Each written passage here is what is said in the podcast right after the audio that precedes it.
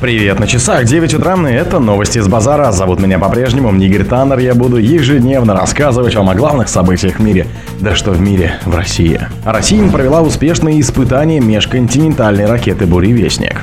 Нобелевскую премию по литературе присудили норвежскому писателю Юну Фоссе. США сбили турецкий беспилотник в Сирии.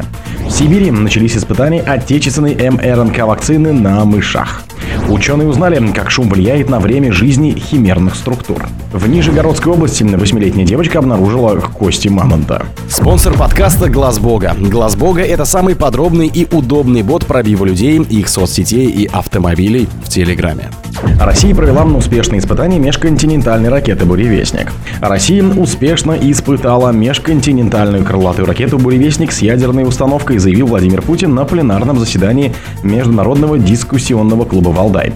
Проведено последнее успешное испытание «Буревестника» — крылатой ракеты глобальной дальности с ядерной установкой, двигательной ядерной установкой, отметил президент. О создании новых видов вооружения, способного обеспечить стратегический баланс в мире на десятилетия вперед, в том числе «Буревестника», глава государства государства сообщил 1 марта 2018 года, выступая с посланием Федеральному собранию. Буревестник – одна из новейших систем оружия. По данным Минобороны, речь идет о межконтинентальной крылатой ракете практически неограниченной дальности с ядерной энергетической установкой. Она способна нести ядерную боеголовку.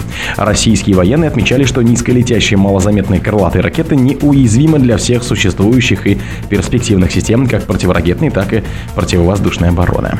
Нобелевскую премию по литературе присудили норвежскому писателю Юна Фосса. Лауреатом Нобелевской премии по литературе 23 года стал норвежский прозаик и драматург Юн Фоссе, сообщил Нобелевский комитет Королевской шведской академии наук.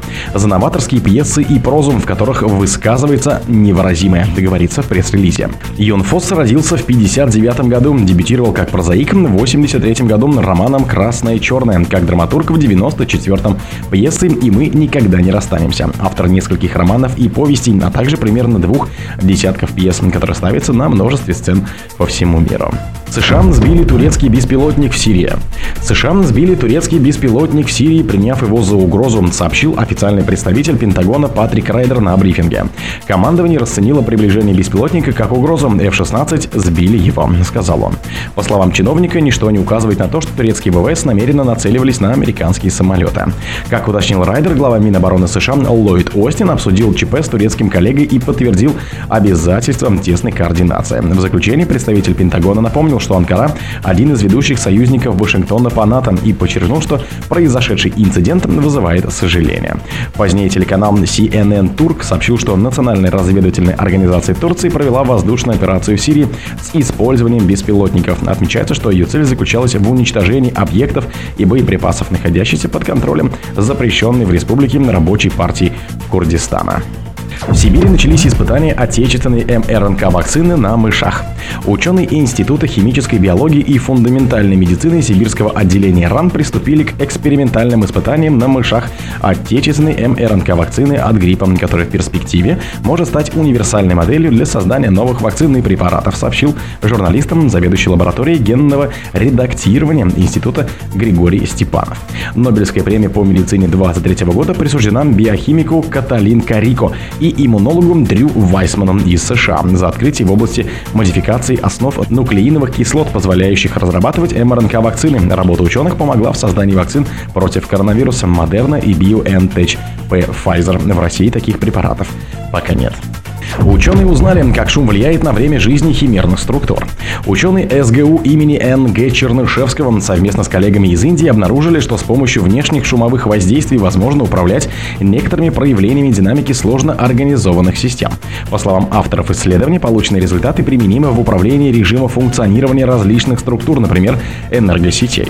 Большинство реальных объектов от клеточных тканей и популяций бактерий до энергетических и транспортных систем или компьютерных сетей представляет собой сложные сети взаимосвязанных систем, рассказали ученые Саратовского национального исследовательского государственного университета имени Чернышевского. Режимы функционирования систем зависят от свойств отдельных элементов, структуры связи между ними и наличия случайных взаимодействий. В Нижегородской области восьмилетняя девочка обнаружила кости мамонта. Восьмилетняя девочка обнаружила кости мамонта и древнего бизона во время рыбалки в Нижегородской области, сообщили на странице Нижегородского музея-заповедника в соцсети ВКонтакте.